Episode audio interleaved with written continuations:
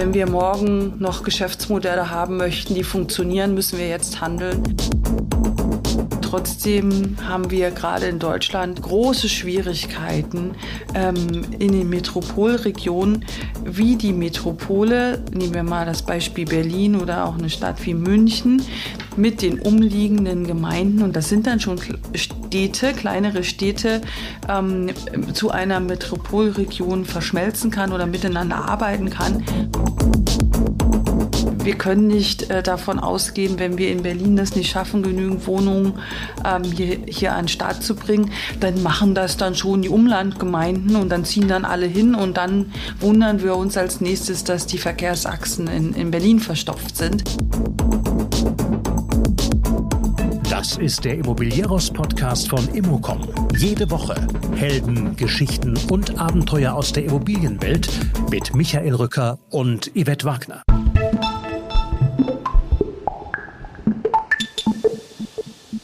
Urbane Räume sind die Antwort auf die Frage, wie wir später leben werden. Große globale Themen sind das Feld von Sabine Georgi, die seit Mai das Urban Land Institut leitet. Stadtplanung und Entwicklung heißen ihre Themen, die sie auch in Österreich und der Schweiz voranbringen will. Die Welt können wir alle nur gemeinsam retten, davon ist sie überzeugt. Im Podcast spricht Sabine Georgi klar die Zielkonflikte an, die sich aus dem Thema Nachhaltigkeit ergeben, gibt eine salomonische Antwort auf die Frage, wie Investoren öffentliche Hand und Stadtplaner gemeinsam agieren sollen und spricht über die Schwierigkeiten, wie Berlin oder München beispielsweise mit den umliegenden Städten zur Metropolregion werden können. Die Pandemie könne nicht alles aushebeln, was vorher über Städte gedacht wurde. Und so glaubt Sabine Georgi nicht an eine große groß einsetzende Stadtflucht. Das Thema Stadtentwicklung spielt auch bei den Immocom-Präsenzveranstaltungen verstärkt eine Rolle. Unter anderem in Berlin am 2. und in Leipzig am 7. September. Mehr Infos dazu gibt es auf immocom.com. Und nun viel Spaß beim Hören und rein in den Podcast mit Sabine Georgi.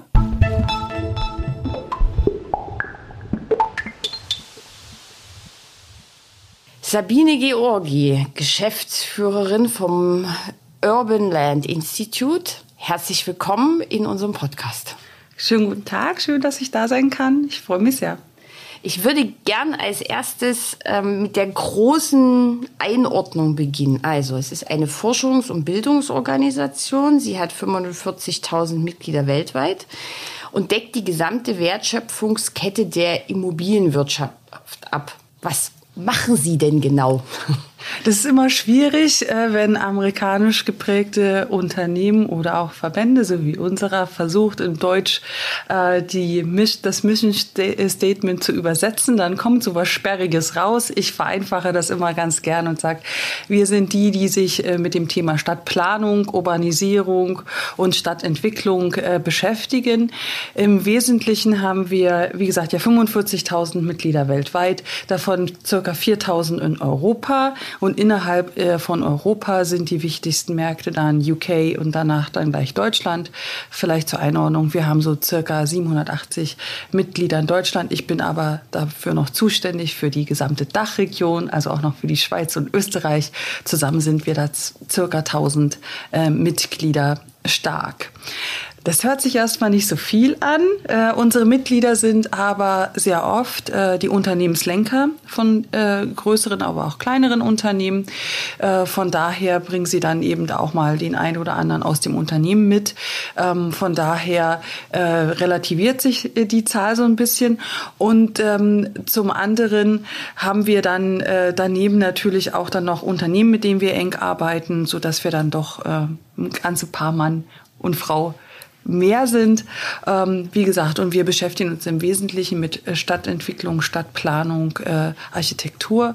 Und was das Besondere beim äh, ULI ist, ähm, ist, dass wir neben den Menschen, die in der Immobilienwirtschaft arbeiten, das ist damit gemeint mit der Wertschöpfungskette, auch äh, Mitglieder haben, die in den Städten für die Stadtentwicklung zuständig sind, Stadt Planungsdezernenten etc. Und das macht uns ein bisschen einzigartig innerhalb der Verbändelandschaft.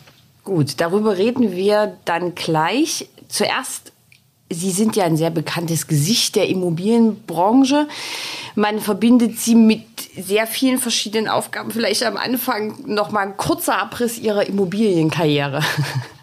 Dankeschön für das Kompliment. Das kriegt man selber mal gar nicht so mit, ob man so bekannt ist. Ähm, ich bin in der Tat schon relativ lang äh, in der Immobilienbranche. Wenn man äh, das mal immer wieder aufschreibt, da schreckt man sich dann selbst. Äh, innerhalb mittlerweile schon fast 25 Jahre.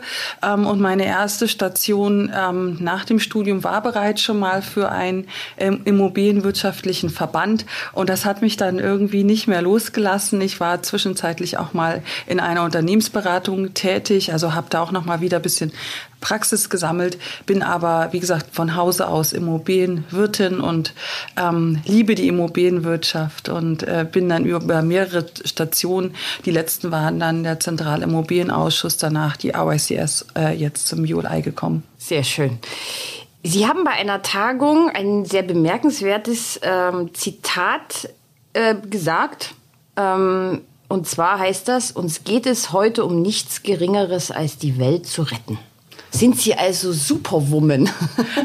um Gottes Willen, das, das, äh, ich bin ein großer Fan erstens davon, dass man das keiner alleine kann. Das kann weder die Immobilienwirtschaft noch Deutschland. Ähm, deshalb bin ich gerne in einem, in einem internationalen äh, Verband tätig, weil ich bin ein großer Anhänger von dem Thema Think äh, Global Act Local. Wir können das nur zusammen, wir können das nur gemeinsam mit anderen Branchen, wir können das auch nicht äh, ohne die, die Städte. Ähm, deswegen auch äh, jetzt der Schritt äh, zum ULI. Und äh, den Satz habe ich deshalb so ein bisschen provokant äh, gewählt, weil es mir schon darum geht und gemeinsam mit dem ULI auch die Branche aufzurütteln, dass wir wirklich jetzt ein bisschen in die Pushen kommen können und müssen.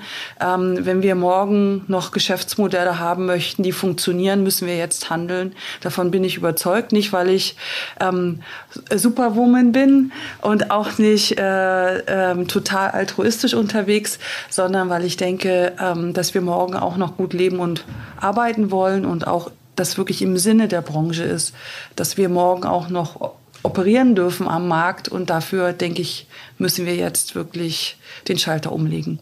Welche speziellen Akzente haben Sie sich vorgenommen zu setzen?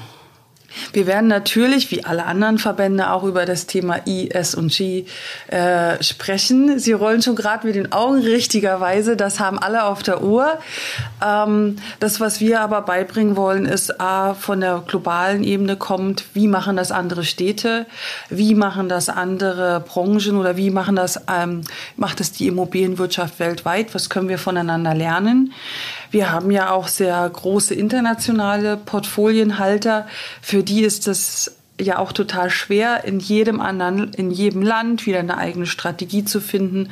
Ich glaube, das sind die Akzente, die wir da mitbringen können. Und ähm, da wollen wir versuchen, irgendwann auch vom Reden zum Doing zu kommen. Sehr schön. Aber fragen Sie mich noch nicht, wie das funktionieren wird. Wir werden das rauskriegen, aber das ist meine Ambition. Okay, äh, Sie sind ja jetzt für die Dachregion zuständig, haben Sie vorhin gerade gesagt. Gibt es denn im Vergleich schon Dinge, die Sie gern in Deutschland einführen würden, die es in anderen Ländern, vielleicht in der Dachregion auch schon gibt? Ähm, das sind dann eher teilweise auch verbandsinterne äh, Themen, wo man sieht, ähm, dass der eine oder andere vielleicht auch schon mal auch Veranstaltungsformate ausprobiert äh, hat, die vielleicht auch gut funktionieren. In der Schweiz haben wir zum Beispiel eine sehr erfolgreiche Reihe Kamin, von Kamingesprächen. Das ist was, was wir vielleicht nach Deutschland mal bringen wollen um genau auch mal in einem kleinen Rahmen mal genau das zu diskutieren. Ähm, auf CEO-Level-Ebene, äh, was meines Erachtens in der Branche ähm, manchmal vielleicht zu wenig passiert, dass sich auch die CEOs und die Unternehmenslenker zusammensetzen und sich auch vielleicht mal trauen zu sagen, warum geht denn was bei mir nicht?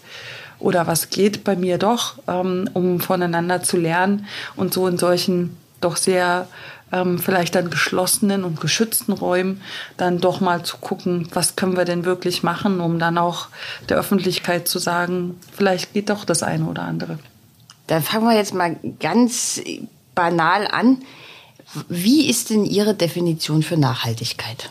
Für mich ist es ganz wichtig ähm, und deswegen habe ich das betont, äh, I, S und G äh, gemeinsam zu denken für mich ist auch wichtig äh, zu betonen, dass es nicht alles immer nur auf der Immobilie funktionieren kann, sondern wir müssen in Quartieren und in Städten und Stadtstrukturen denken. Das ist das, was wir betonen werden vom ULI, weil du kannst einfach nicht alles auf der Immobilie ähm, abbilden. Und wir werden auch weiter diskutieren, dass es sicherlich einen sehr großen Zielkonflikt gibt zwischen dem E, also dass ich äh, ökologisch ähm, total nachhaltig toll aufgesetzt bin. Das führt aber gegebenenfalls dazu, dass Mieten entsprechend äh, steigen. Ähm, da müssen wir Antworten gemeinsam in der Branche finden, weil ich kann, ich sollte nicht entweder das S oder das I machen müssen, sondern am besten ist das, dass das irgendwie Hand in Hand geht. Und das sind die Zielkonflikte, die es dabei gibt. Für mich gibt es auch noch einen Punkt, ähm, den es den es auch zu betonen gibt, meiner Meinung nach, ist das G. Ähm, das bezieht sich aber im Wesentlichen auch um die Unternehmensführung der gesamten Immobilienunternehmen, äh, wo ich auch denke, dass auch die Immobilienwirtschaft gerade da noch viel nachzulegen hat in Richtung wertorientierte Unternehmensführung. Das werden wir sicherlich auch im Schulterschluss mit dem ICG vielleicht noch weiter ähm, voranentwickeln. Ähm, und Sie hören gerade, ich, ich bin ein Verfechter davon, nicht immer alles selbst zu machen, sondern zu gucken, was machen da andere mit dabei. Und von daher, ich glaube, das ist so eine Definition, die sich so ein bisschen ähm, durchgesetzt hat, dass wir eben nicht nur auf ökologische Nachhaltigkeit schauen dürfen, sondern die sozialen Aspekte und Governance-Aspekte nicht vergessen dürfen. Ja, das ist ja trotzdem schon ein, ein Riesenbatzen und momentan, zumindest für mich, ist es ja eher ein sehr theoretisches Konstrukt, über das viel gesprochen wird. Aber wenn dann jemand sagt, gut, ich mache jetzt mal Ökostrom, ist das ja noch lange nicht grün, noch lange nicht nachhaltig. Und es ist außerdem in großer Wollknäuel. Wo fängt man denn an? Haben Sie eine Idee? Also momentan ziehen ja alle an vielen Enden. Wo, wo denken Sie denn, gibt es den Ansatz, sinnvoll zu beginnen? Ich bin ja ein Betriebswirt von Haus aus, zwar mit der Fachrichtung Immobilienwirtschaft. Für mich ist es das Thema erstmal äh, auch vielleicht auch mal Daten aufzubereiten, weil oft wissen wir es gar nicht, wo zum Beispiel die Immobilien in der energetischen ähm, äh, Stelle stehen, insbesondere Wirtschaftsimmobilien. Da ist das gar nicht so klar, wie denn der CO2 äh, Footprint einer Immobilie ist. Und das wäre für mich, glaube ich, der Anfangspunkt, mal Daten zu sammeln, um mal zu gucken, wo stehe ich und dann mal zu schauen, vielleicht von diesem Punkt ausgehend, was kann ich denn vielleicht an meiner Immobilie machen, was kann ich in meinem Portfolio machen, was kann ich in meinem Unternehmen machen. Ähm, und das werden dann sicherlich verschiedene Dinge sein. Aber ich glaube, als, als Einstiegspunkt wäre für jeden, sogar auch Häuslebauer, das Wichtigste erstmal zu gucken, was, ähm, was tue ich denn mit meiner Immobilie da gerade an CO2 ähm, in die Weltgeschichte blasen lassen. Sehr schön.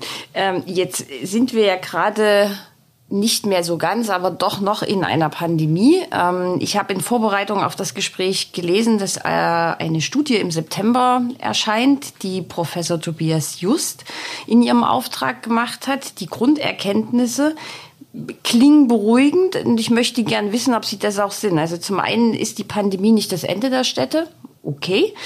Und zweitens werden die Effekte der Pandemie auf die Immobilienpreise massiv überschätzt. Also klingt das wirklich nur beruhigend oder ist es beruhigend?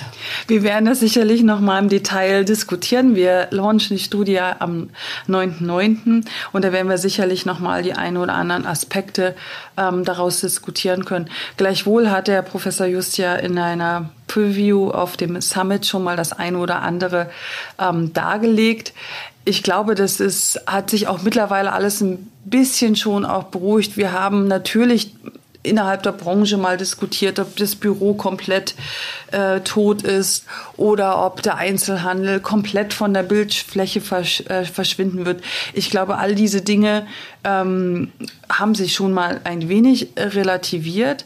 Ähm, gleichwohl hat sich in der Branche, und das sieht man nicht nur in Deutschland, sondern auch in, in unseren internationalen Befragungen, ähm, dass äh, eingeschätzt wird, dass die Pandemie ein Stück weit vielleicht wie ein Brandbeschleuniger gewirkt hat auf Dinge, die schon da vorher da waren. Der Einzelhandel unter uns äh, war ja schon gerade Fashion-Einzelhandel schon vorher unter Druck. Ähm, das sind nicht Dinge, die durch die Pandemie neu sind, sondern sich extremst verschärft haben. Ob jetzt in, ähm, die Aussage, dass die Preise oder dass die Pandemie ähm, keine Auswirkungen auf die Preise hat oder das extremst überschätzt wird, das wird man sicherlich dann nochmal im Einzelnen diskutieren, ob das für alle Assetklassen an allen Standorten gilt. Ähm, aber was für uns wichtig ist, ist zu betonen, dass man ähm, die Pandemie eben nicht komplett Trends umkehren wird, sondern dass bestimmte Trends oder dass man nicht alles, was man vorher gedacht hat, jetzt nach der Pandemie nicht mehr gilt. Beispielsweise unsere Diskussion um Städte, ähm, ob es Sinn macht, in der Stadt zu wohnen, weil, weil Dichte durchaus ähm, ja einen Vorteil mit sich bringt. Nur mit Dichte lohnen sich ja bestimmte Infrastrukturmaßnahmen etc. Das ist schon wichtig, uns zu betonen, dass die Pandemie das nicht alles wieder aushebeln wird, was wir vorher über Städte gedacht haben.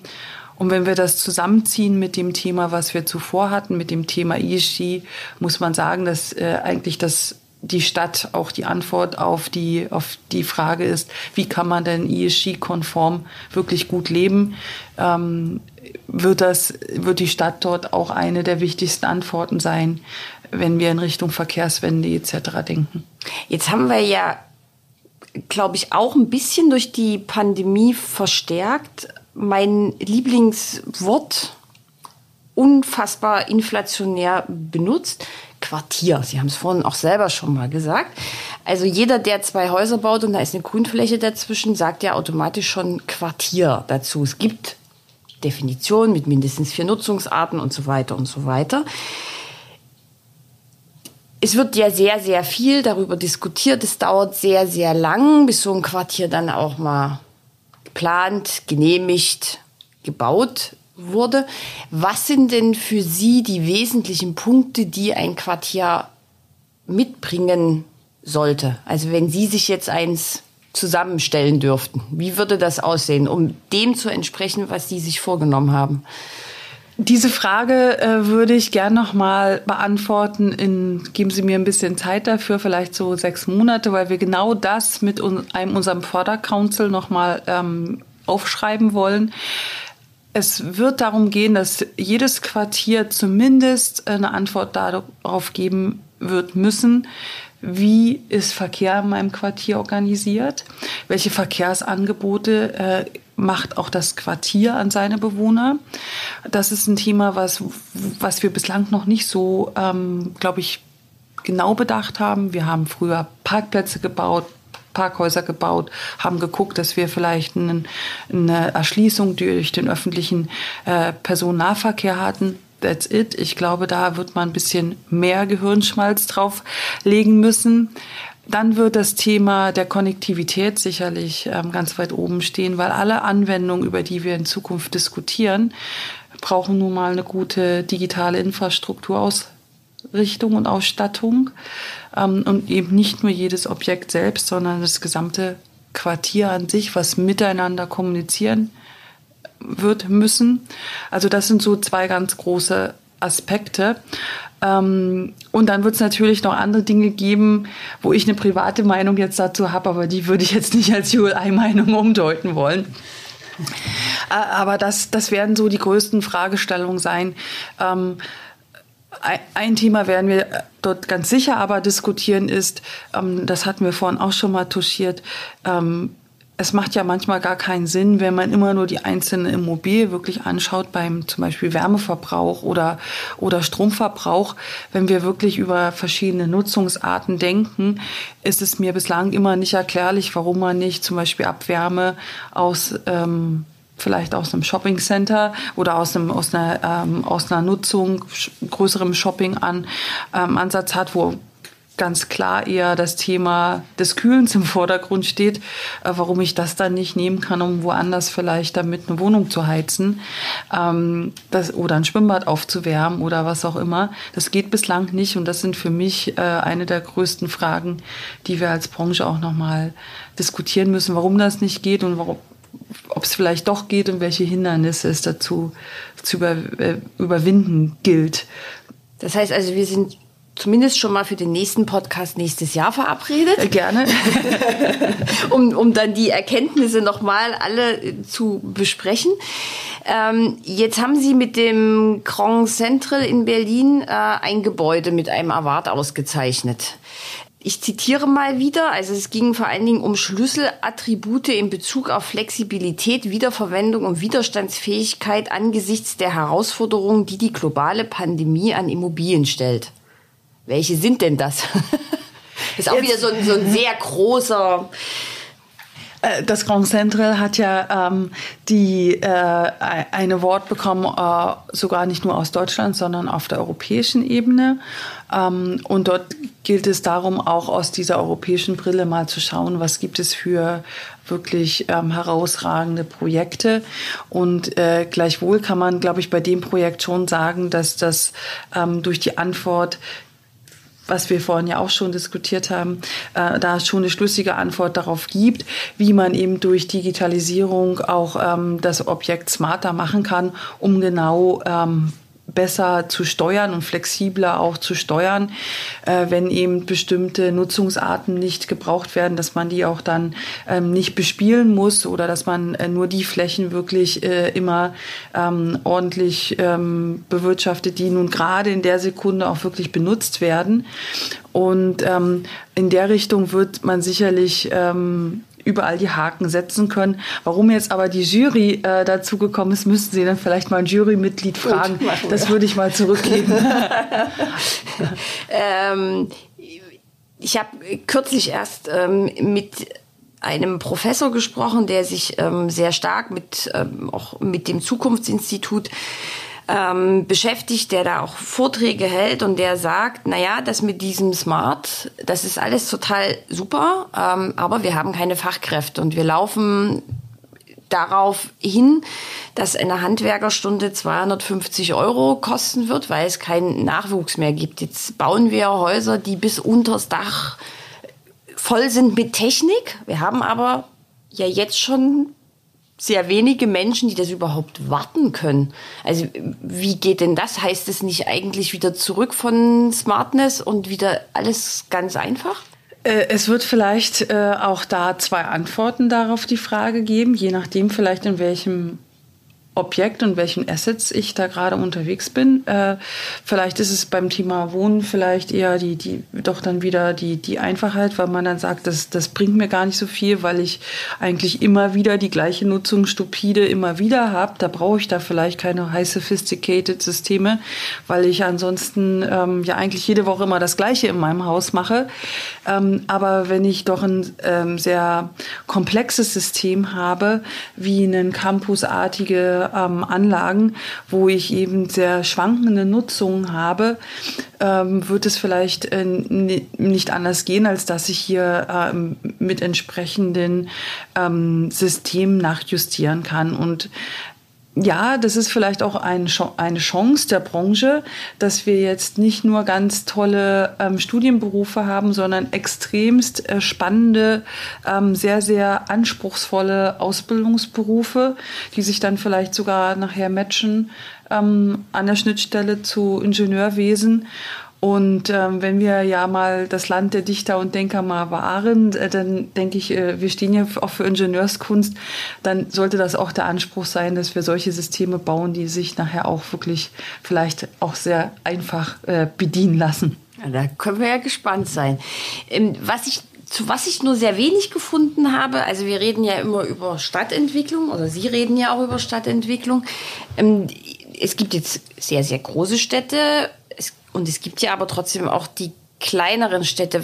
Welche Rolle spielt denn der ländliche Raum in Ihren Betrachtungen? Also jetzt mal unabhängig von, das hatten wir vorhin kurz, äh, Wohnungsnot ziehen die Menschen jetzt aus der Stadt raus, aber wie sehen Sie die Entwicklung dafür und haben Sie dafür auch Ideen oder möchten Sie Ideen entwickeln? Wir sind natürlich von der ähm, von unserer Struktur her, äh, das bringt der Name schon mit, Urban ähm, das ist unser Schwerpunkt. Ähm, natürlich diskutieren wir ähm, das Thema ähm, aus der Richtung, dass wir sagen, wir sehen natürlich eine Urbanisierungswelle auch nochmal in Deutschland. Wir sind natürlich im Vergleich zu Entwicklungsländern im Urbanisierungsbereich schon relativ weit.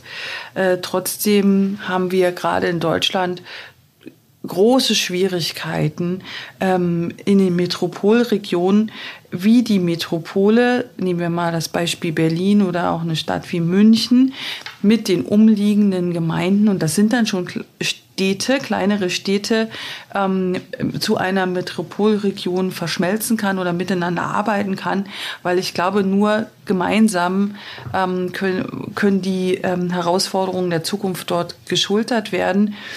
Äh, wir können nicht äh, davon ausgehen, wenn wir in Berlin es nicht schaffen, genügend Wohnungen ähm, hier, hier an den Start zu bringen, dann machen das dann schon die Umlandgemeinden und dann ziehen dann alle hin und dann wundern wir uns als nächstes, dass die Verkehrsachsen in, in Berlin verstopft sind.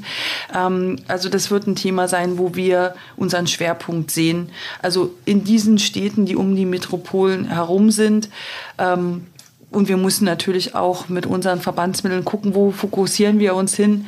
Ähm, wir sagen nicht, dass damit der ländliche Raum tot ist. Wir glauben nur nicht an die Fantasie, dass jetzt nach der Pandemie alle und alles aufs Land strömen werden und auf Dauer dort glücklich werden. Ähm, wir denken schon, dass sich das in Metropolen und Metropolregionen weiter ähm, abspielen wird.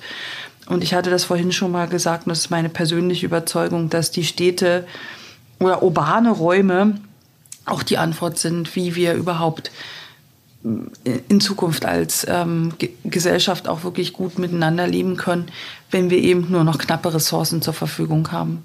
Jetzt haben Sie ein paar Mal Berlin angesprochen. Sie leben auch in Berlin, haben Sie vorhin gesagt.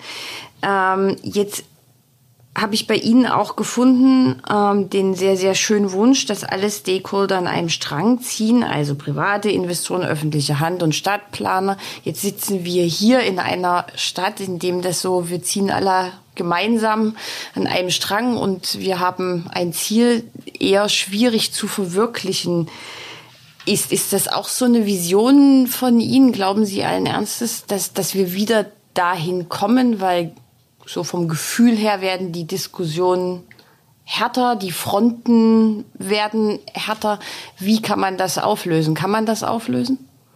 Da muss ich jetzt mal eine Minute mal ein bisschen drüber nachdenken, wie ich das, wie ich da eine gute Antwort gebe, äh, weil da habe ich natürlich auch eine absolute Privatmeinung. Das ULI hat da, glaube ich, ähm, äh, wir haben uns das noch nicht äh, als Berlin unseren Hauptschwerpunkt äh, so gesetzt. Wir wollen eher ein Stückchen anders rangehen oder ähm, den, den Schritt ein bisschen zurücknehmen.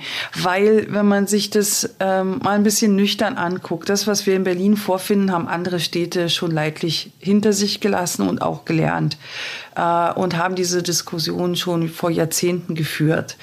Ähm, und wir wollen eher gucken, ob wir einen Beitrag äh, dahingehend leisten können, dass wir uns, wie gesagt, andere Metropolregionen mal anschauen und einfach mal ganz kühl schauen, was haben die denn gemacht, ähm, was hat denen vielleicht nicht wehgetan.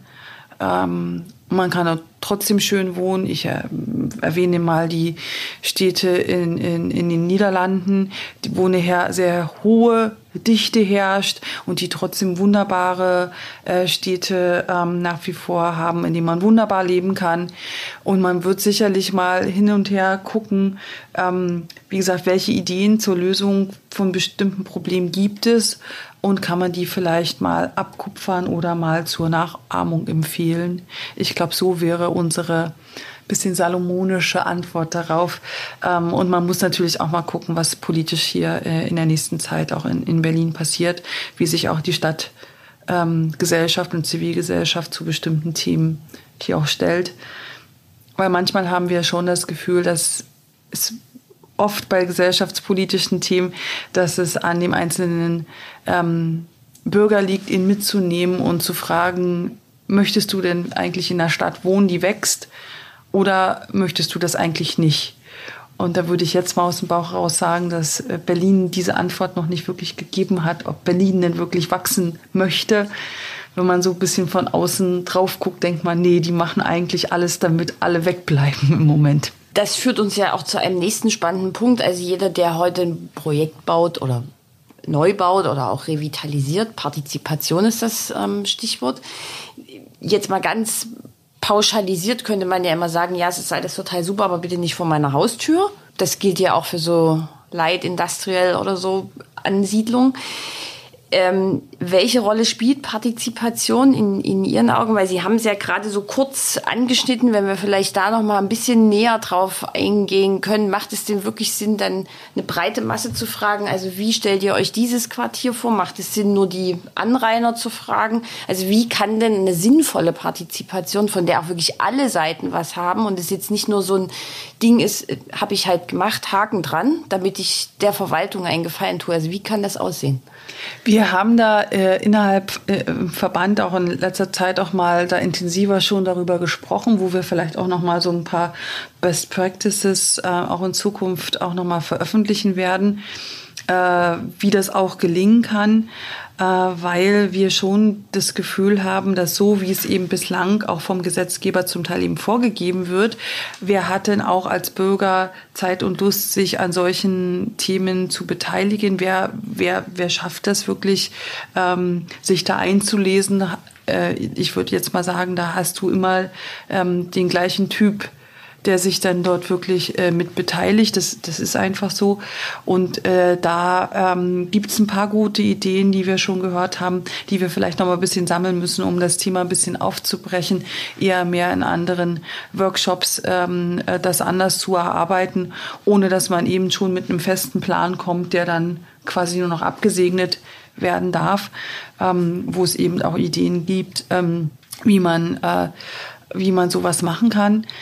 Unsere andere Antwort ist dazu, wenn ich da ein bisschen ausholen darf, ist, was wir feststellen, ist natürlich, dass in der, in der Bevölkerung, und das ist jetzt gar kein, gar kein Vorwurf, aber die, die, die Möglichkeit, die andere Seite zu verstehen, äh, deshalb nur begrenzt da ist, weil sie werden natürlich immer sehr einseitig immer nur informiert.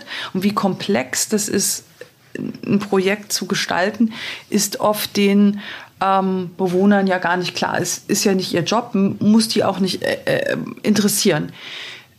Da wollen wir aber trotzdem ansetzen. Wir haben ein Schulprojekt, das nennt sich Urban Plan, wo wir an die Schulen gehen und den Schülern, äh, die kriegen dann quasi einen Spielplan mit, mit, mit Häusern, wo die dann wirklich was theoretisch bauen sollen und dürfen und da jetzt da äh, gemeinsam dann diskutieren, äh, wie ist sowas zu finanzieren, was kann da passieren, wie, wie, wie macht man sowas und wo denen das auf einmal dann, aha, das ist ja gar nicht so einfach.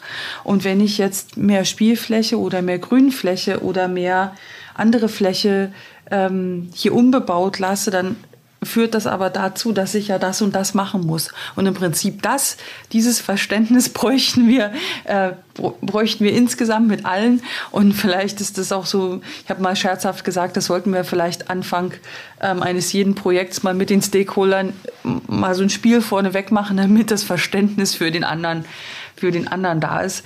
Ähm, weil dieses, ähm, dieser Perspektivwechsel, der, der hilft, äh, ungemein dann zu verstehen, warum bestimmte Sachen dann vielleicht Sinn machen und nicht veränderbar sind.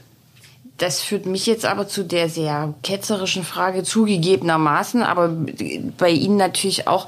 Wir haben den ZIA, wir haben ganz, ganz viele andere Verbände.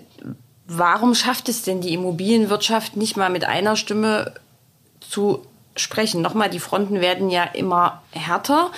Es kommunizieren auch immer bestimmte Gruppen miteinander. Es gibt Feindbilder auf beiden Seiten.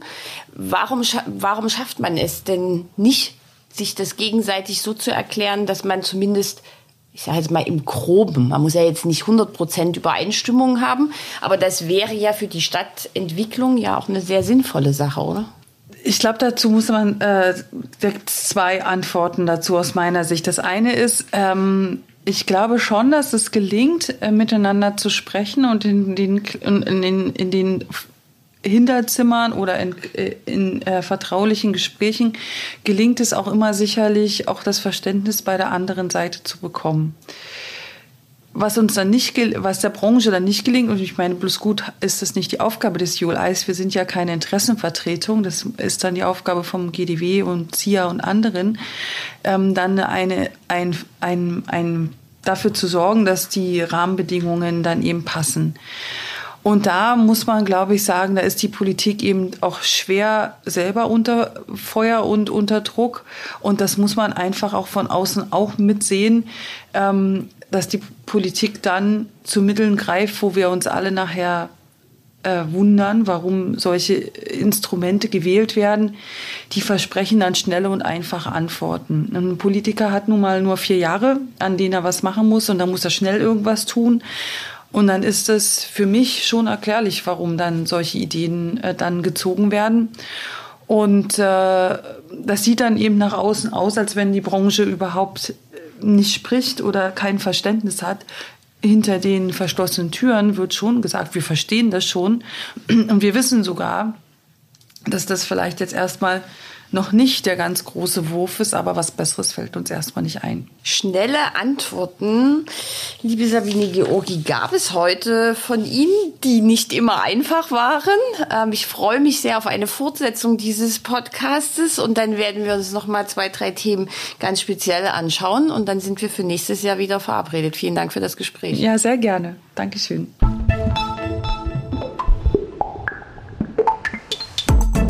Das war der Immobilieros Podcast. Alle Folgen finden Sie unter www.immobilieros.de und überall dort, wo man Podcasts hören kann. Aktuelle News aus der Immobilienbranche gibt es unter www.immocom.com.